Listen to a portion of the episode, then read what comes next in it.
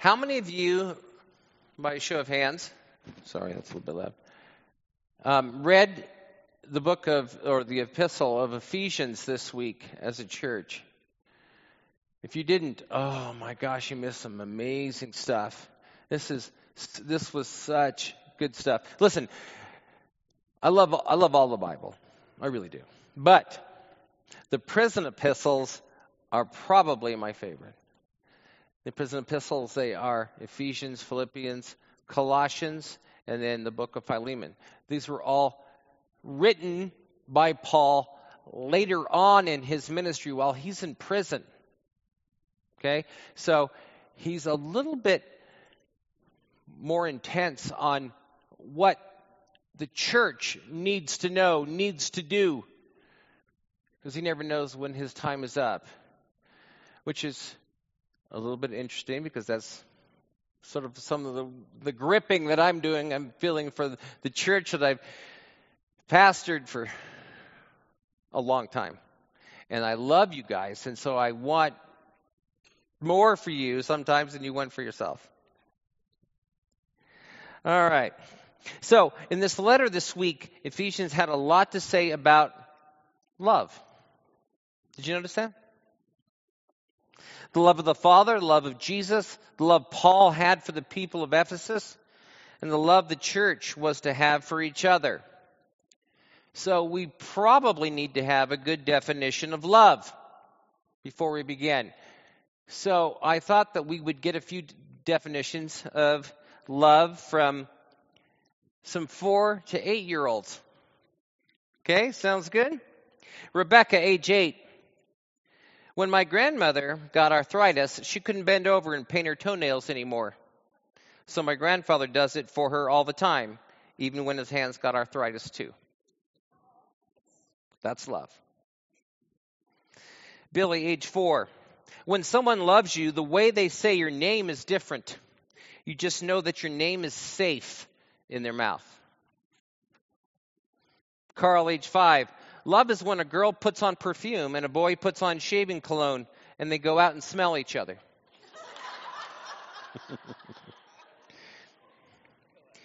age Terry, age four. Love is what makes you smile when you're tired. Danny, age eight. Love is when my mommy makes coffee for my daddy and she takes a sip before giving it to him to make sure the taste is okay. Noel, age seven. Love is when you tell a guy you like his shirt, and then he wears it every day. Tommy, age six. Love is like the little old woman and little old man who are still friends, even after they know each other so well. Barb. Chris, age seven. Love is when mommy sees daddy smelly and sweaty and still says he is handsomer than Robert Redford.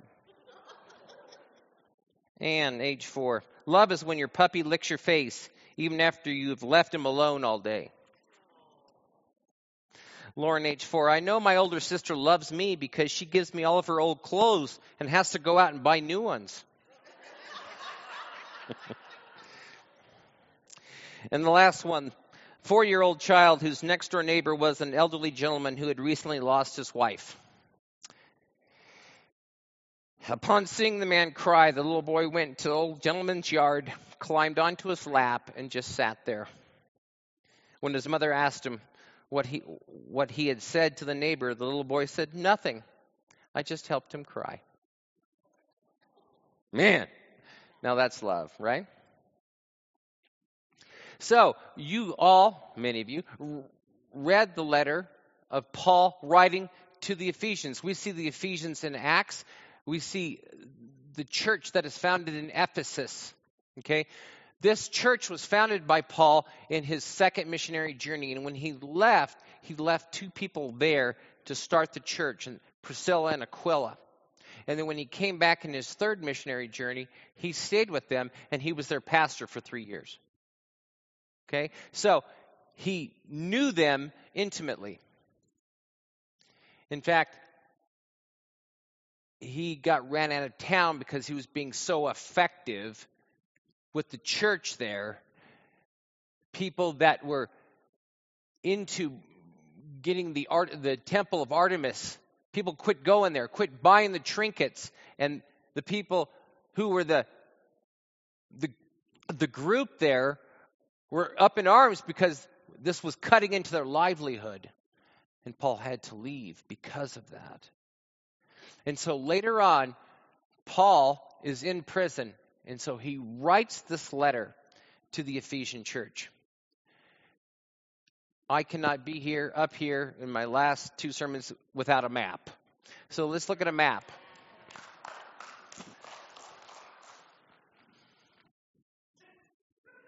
Okay.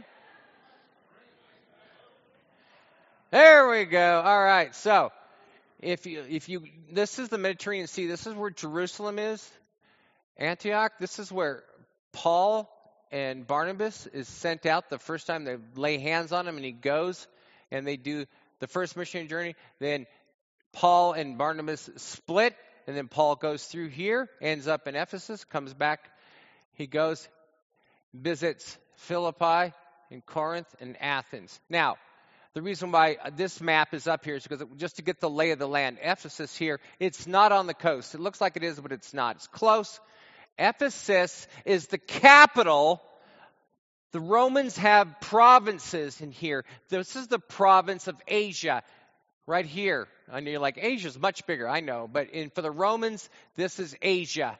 And the capital city for Rome is Ephesus. So it's a big city. It is known, it has one of the, the temple of Artemis, or Diana, was one of the seven wonders of the ancient world.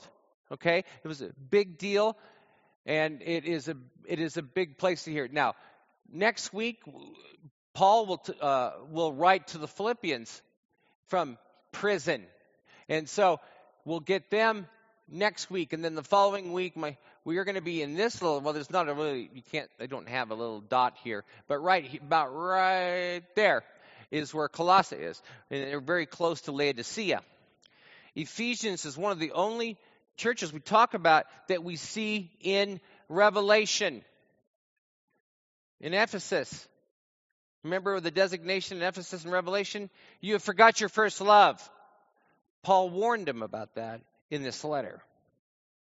Okay? And then Colossae is not in Revelation, but the church right next to it, Laodicea, is. And so um, this is, we, we, we've already covered the, the Corinthians and the Galatians. This area right here is an area rather than a town, though there could be one. And so these are where This is where Paul is writing these letters to, these churches that he founded in his first, second, and third missionary journey. Sound good? All right. If you look at the letter of Ephesus, that, that or to the church in Ephesus, the Ephesians, it's a very Pauline letter, okay? Mainly what Paul does is when he writes a letter, he will lay down the framework of the theological, spiritual aspect with which a Christian should recognize. He talks about God, he talks about Jesus, he talks about the Holy Spirit. And then usually toward the end of his letters, he says, what does that look like with your feet on the ground? What does that look like in real life? All right?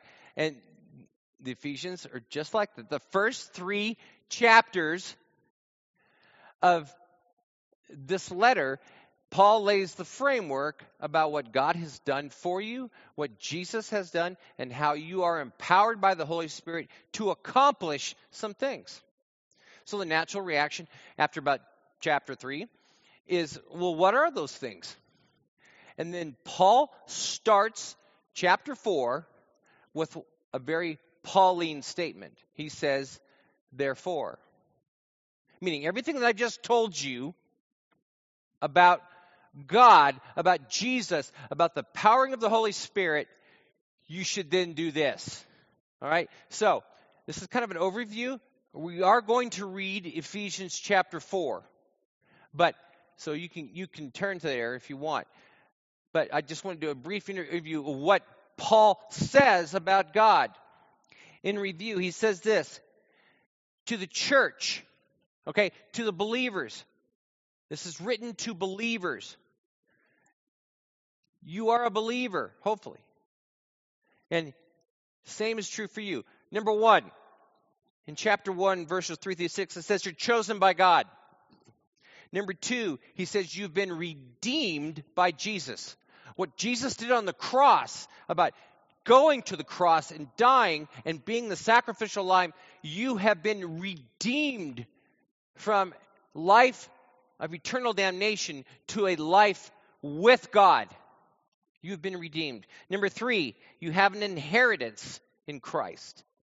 Okay? Number four, you have resources in Christ. You know what Jesus said in the upper room? It's better that I go, because the Holy Spirit's going to come. Okay?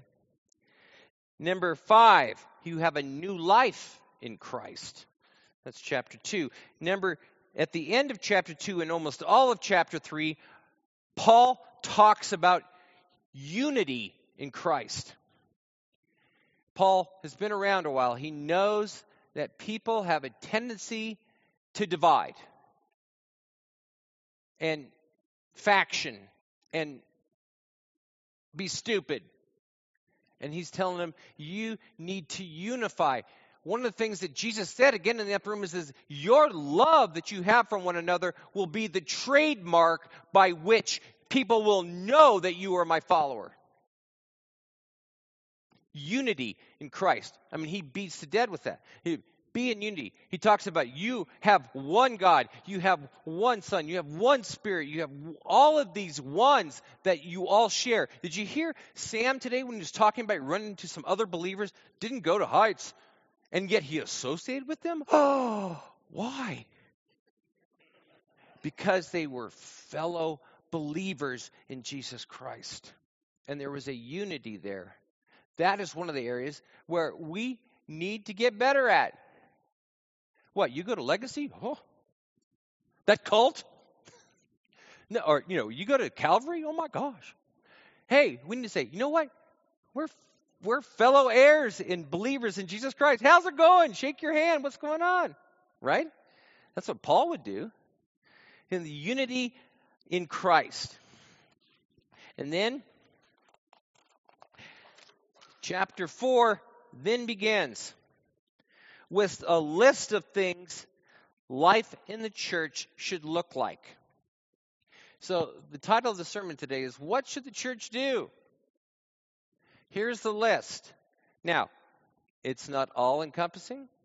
It's my own personal view of what I looked at and what we need to be worried about. But before I give you that list, let me give you the original reading of Ephesians chapter four. And I'm going to start off, I'm going to be reading New, uh, New International Version, but verse one is in New King James. Why? Because sometimes I get really frustrated with the N I V. They try to make it as little bit. They don't like beseech and therefore and malice and these great words that we have have lost. And so verse one in the New King James says, I therefore, the prisoner of the Lord, beseech you to walk worthy of the calling with which you were called. And that's just for me. Thank you. All right, let's read the N I V. As a prisoner for the Lord, then I urge you to live a life worthy of the co- calling you have received. Be completely humble and gentle. Be patient, bearing with one another in love. Make every effort to keep the unity of the Spirit through the bond of peace. There is one body, one Spirit, just as you were called to one hope when you were called, one Lord, one faith, one baptism, one God and Father of all, who is over all and through all and in all. But to each one of us, grace has been given as Christ apportioned it. This is why it says, when he ascended on high, he took many captives and gave gifts to his people. What does he ascended mean except that he also descended to the lower earthly regions? He who descended is the very one who ascended higher than all the heavens in order to fill the whole universe. So Christ himself gave the apostles, the prophets, the evangelists, the pastors, and teachers to equip his people for works of service so that the body of Christ might be built up until we all reach unity in the faith and in the knowledge of the Son of God and become mature, attaining to the whole measure of the fullness of Christ. Then we will no longer be infants, tossed back and forth by the waves and blown here and there by every wind of teaching and by the cunning and craftiness of people and their deceitful scheming. Instead, speaking the truth in love, we will grow to become, in every respect, the mature body of him who is the head, that is Christ. From him, the whole body, joined and held together by every supporting ligament, grows and builds itself up in love as each part does its work. So I tell you this, and insist on it in the Lord, that you must no longer live as the Gentiles do, in the futility of their thinking. They are darkened in their understanding and separated from the life of God because of the ignorance that is in them due to the hardening of their hearts.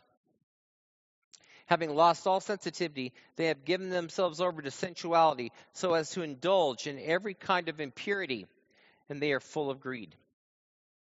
Then, how, that, however, is not the way of life you learned when you heard about Christ and were taught in him in accordance with the truth that is in Jesus. You were taught with regard to your former way of life to put off your old self, which is being corrupted by its deceitful desires, to be made new in the attitude of your minds, and to put on the new self, created to be like God in true righteousness and holiness. Therefore, each of you must put off falsehood and speak truthfully to your neighbor, for we are all members of one body. In your anger, do not sin. Do not let the sun go down while you are still angry, and do not give the devil a foothold. Anyone who has been stealing must steal no longer, but work, but must work, doing something useful with their hands, that they may have something to share with those in need. Do not let any unwholesome talk come out of your mouths, but only what is helpful for building others up according to their needs, that it may benefit those who listen. And do not grieve the Holy Spirit of God, with whom you were sealed for the day of redemption. Get rid of all bitterness, rage, anger, brawling, and slander, along with every form of malice. Be kind and compassionate to one another, forgiving each other, just as in Christ God forgave you. Okay, what a list. Huh, where do we begin? Right?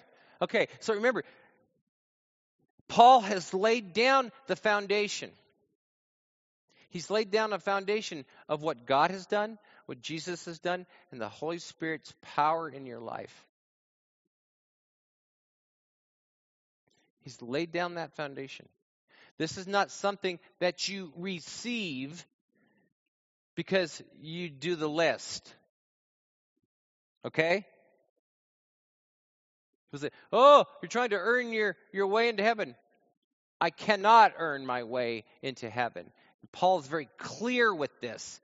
But if you are accepting of Jesus because of what God has done, your life will reflect that choice.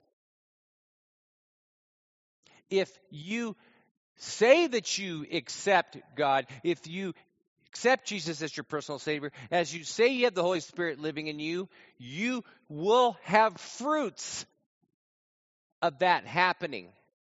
And that is why Paul writes the list here. It's not for me to hold this list up and look at you and say, uh-huh, that one's okay. That, no, no. It's for you to analyze yourself. Paul is directly talking to the body of Christ in Ephesus and saying, what you got? And if it's not, then you need to be changed, shaped. His word is mature. Well, how do I get mature? Well, let's look at these lists. Number one, live a life worthy of your calling as a believer. Meaning, just being a believer is not something that you should take for granted. If you have accepted Jesus Christ, he says you have been predestined. God chose you. And if God chose you, then you need to make sure that you know that you have a destiny in Christ, and that life that you have, what's left of it on this earth, needs to be worthy. Okay? You all have a purpose.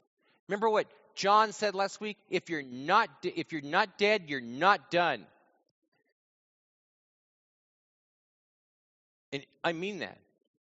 And he meant that. As long as you have breath, you got something to do. And generally speaking, it's to give God a good name. Number two, be humble, gentle, and patient. That hits me right between the eyes.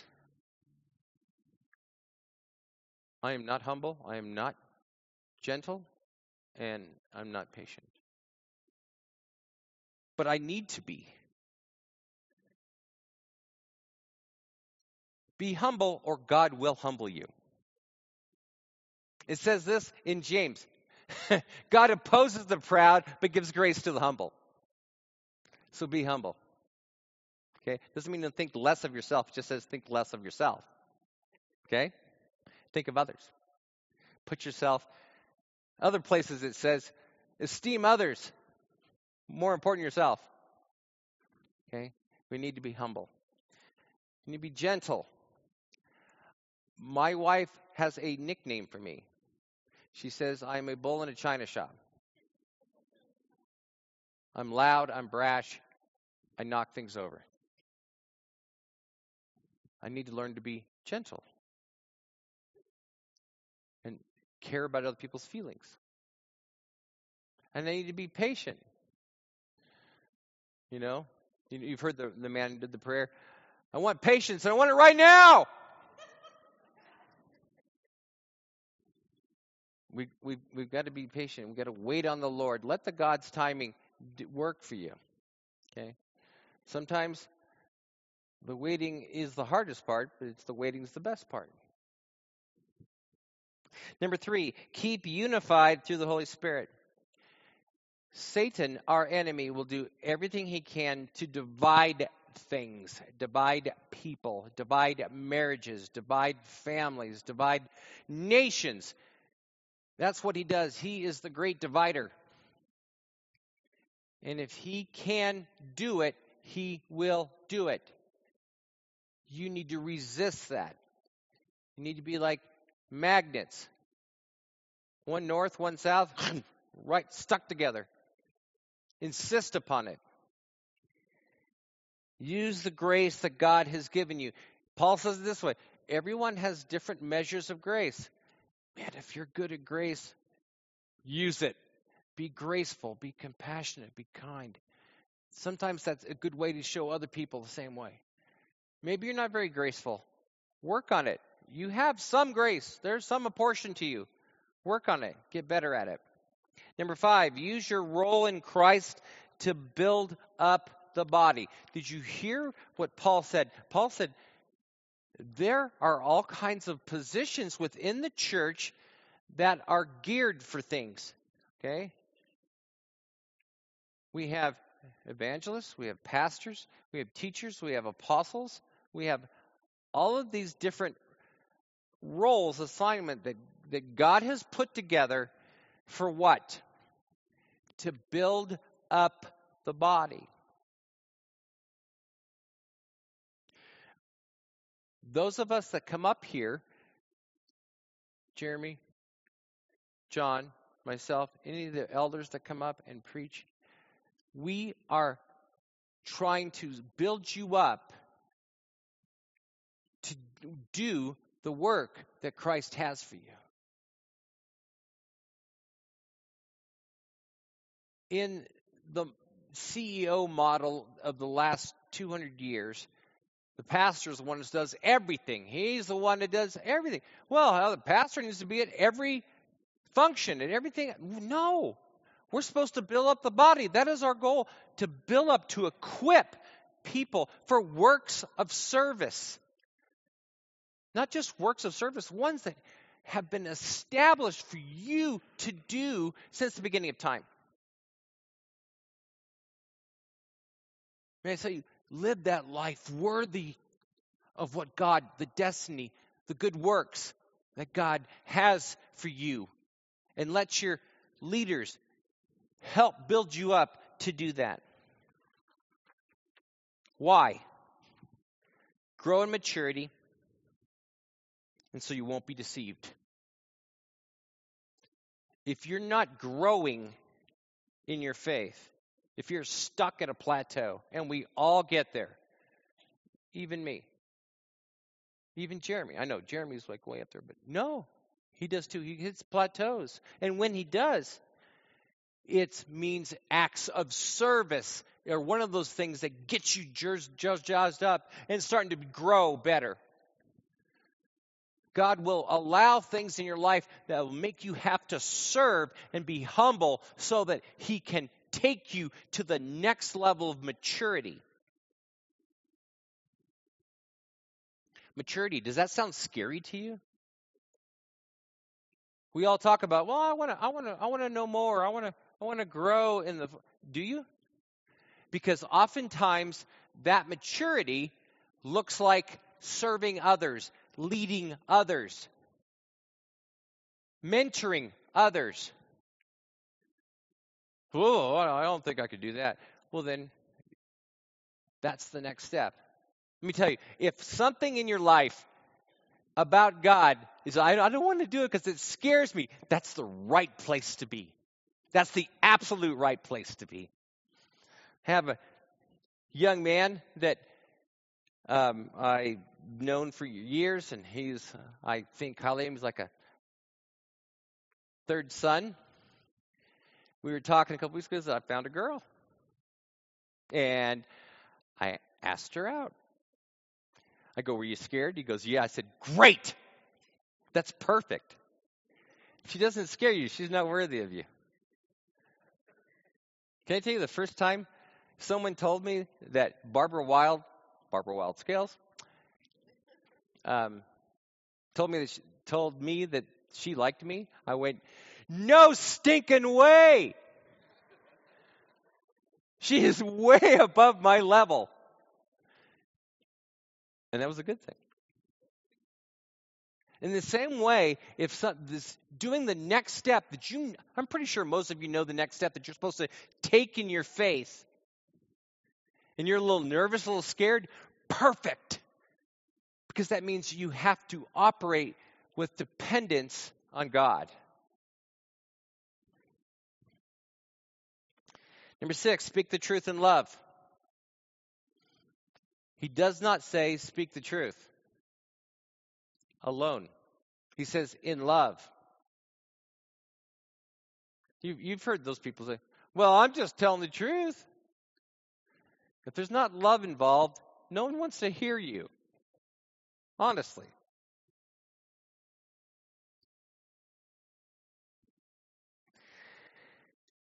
Be built up in love. Number eight, don't live like the world. He said don't live like the Gentiles, but the separated, he was talking about the world, the way people who don't believe in God, in Jesus. Because they get skewed up. And they get misguided because God is not their foundation. Jesus is not their framework. And they do strange things. We have people throwing rocks at churches. You know why? Because we want to, we think that all life is precious. How dare you? I should have the right to kill a baby. Wait, what? That's wackadoo. How does anybody can stand on that? So don't live like the world.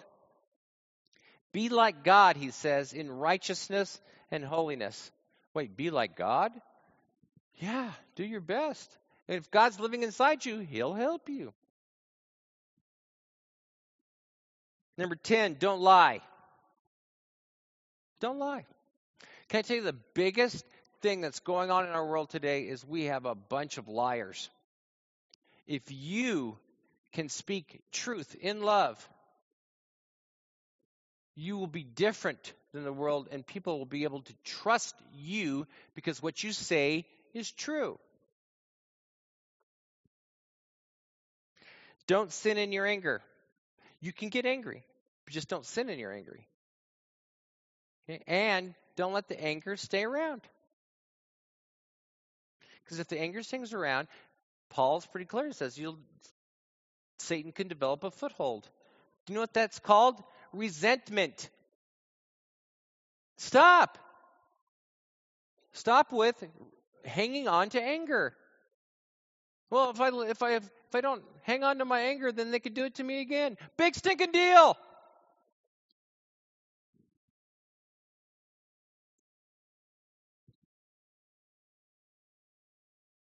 Don't steal.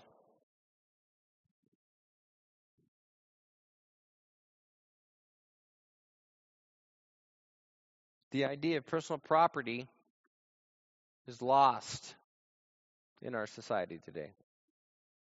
If it's not nailed down, well, it could be mine.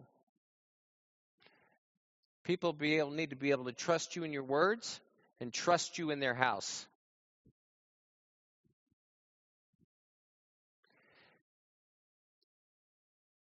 Paul says, work hard so you can be generous. Have you ever thought about it? Do you, do you work hard? Do you get up and go to work because then you can give money to other people? Isn't that a new concept? Oh, I got to get up because I got to pay bills. Okay. There's nothing wrong with that. But Paul has this idea that you work so that you could have extra, so that you can help others be, and be generous. Going back to my sermon on, on, on giving, man, the more you give, the more you get. Can I tell you that? It just happens. I can't explain it. Call it supernatural oogly boogly. But it happens. And everybody I talk to is generous, have more than enough. fifteen, watch your mouth. Paul says it this way. Don't let any unwholesome talk. Just watch your mouth. Out of your mouth comes where your heart is. That's what Jesus says. Make sure that your speech is edifying, not tearing down. That it, you are someone who doesn't have four-letter words flying out of your mouth. Now, there are times I catch myself on that, but that's getting less and less and less the more mature in faith I get. It's called sanctification. So if you are driving down the road, someone cuts you off, and you say something, that's some place to address your sanctification.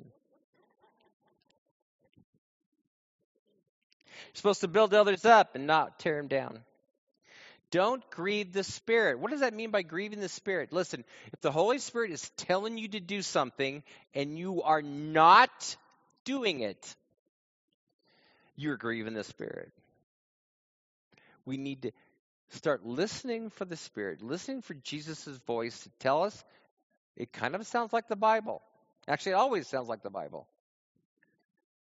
You need to do what it says. The more you listen, the better you will hear. This is one of the reasons why all of us up here have been telling you, read your Bible.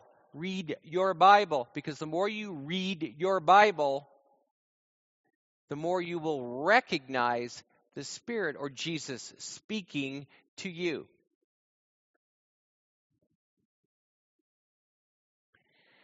seventeen, lose bitterness, rage, anger, brawling, slander, and every form of malice. Can I just say, I love that word, malice.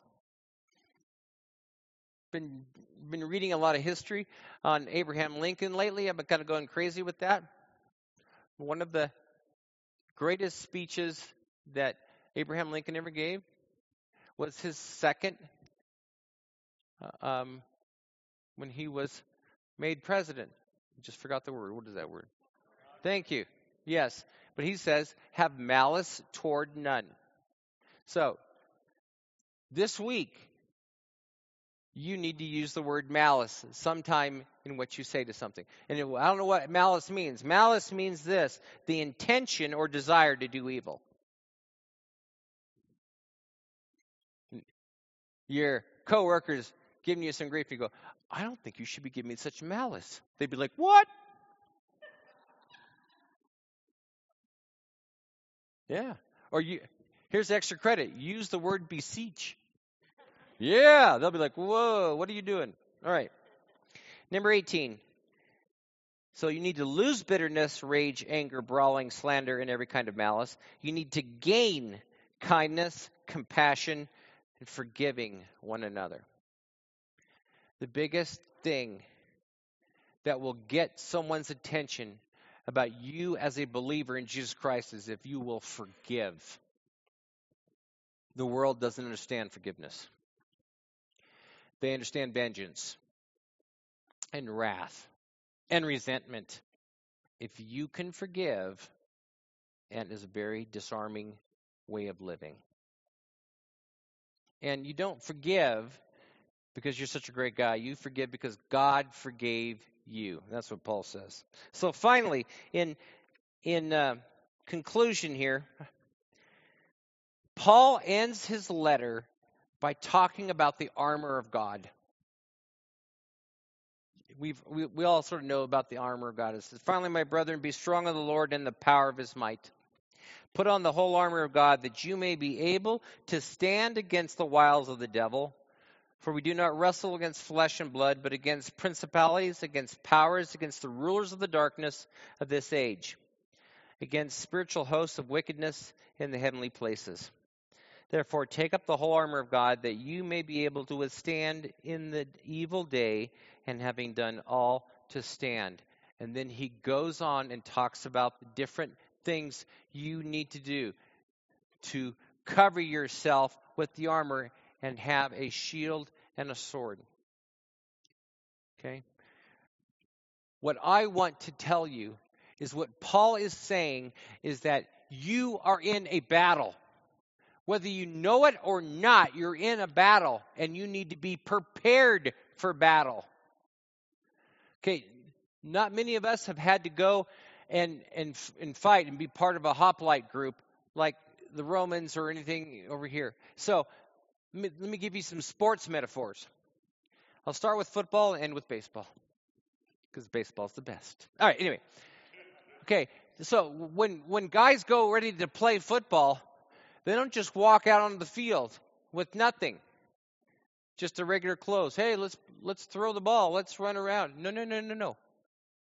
They put on a helmet. They put on shoulder pads. You know all about that. In the middle of summer, you get all that stuff on. You're like, I'm burning up. But you get all the pads on, everything. Why? Because you know that there is going to be some contact, and you need to protect vital parts of your body. One of the things that Barb and I have been doing is we've been going, our goal is to finish, visit every Major League ball field. And so this last year we went and did three this this last month. And we went to went to Kansas City, went to Chicago, and we went to Saint Louis. And we visited some things. But we would go early. And the guys aren't just sitting in the dugout waiting for the umpire to say, play ball. They're out running all over the place. They're stretching. They're swinging the bat. They take batting practice because they need to be prepared for the game. And in the same way, you need to know that you have an enemy. It's not your neighbor. It's not the guy in office. It's the devil and his minions. And he wants to do battle against you because you are on the other side. You're on the other team. You're on the Jesus team. And he's going to do everything he can, contact, mentally, whatever, to trip you up and to make you give God a bad name or to for you to do something destructive. You need to be up and you need to be ready. You need to be prepared. That means every day. That means you need to have be in the Word of God. You need to be around other believers who will speak truth to your life. You need to love. You need to forgive. You need to be able to do the things that God has called you to do as a follower of Jesus Christ so that you will be prepared for the battle. because the battle is coming to you whether you want it to or not. That is what Paul is saying here. And he's saying at the end,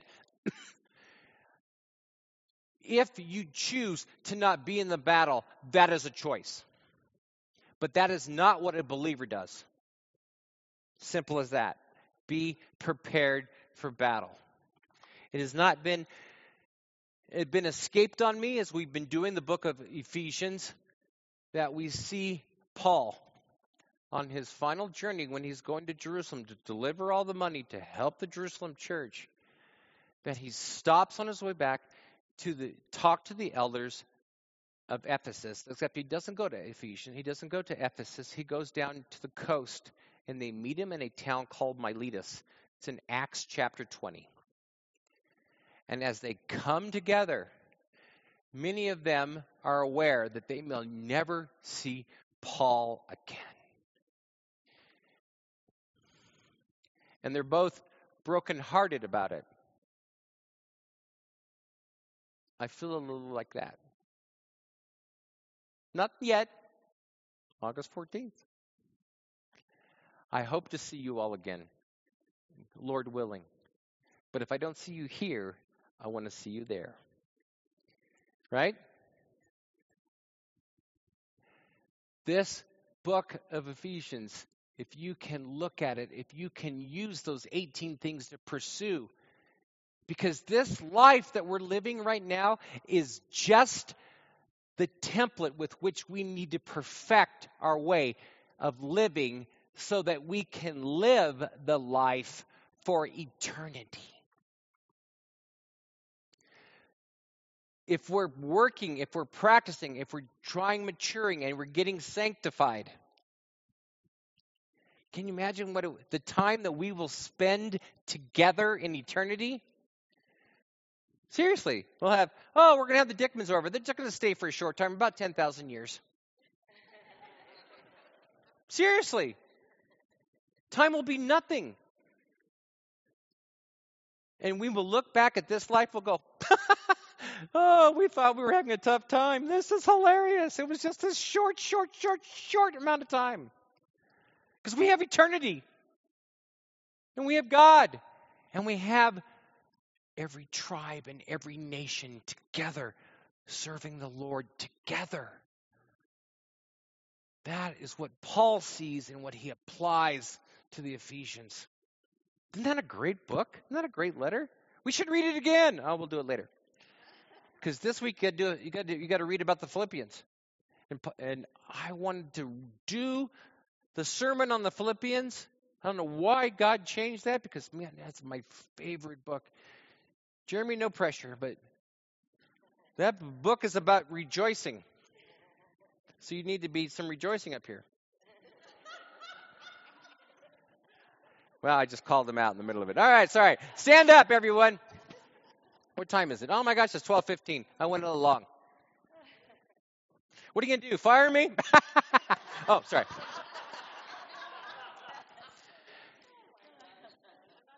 Let me pray over you. Wow, that's a great answer. Dear Lord in heaven, thank you for who you are, what you mean to us. Help us, Lord, to give your name a good name in everything we do. Help us. Help with the knowledge that we have of your magnificence, your supernatural involvement in this world. Change us to be people of the book, people of truth, people of compassion, people of forgiveness. Help us to be different from the world so that we can be that attractiveness that will draw other men and women to you. Help us, Lord. In the name of Jesus, I pray. Amen.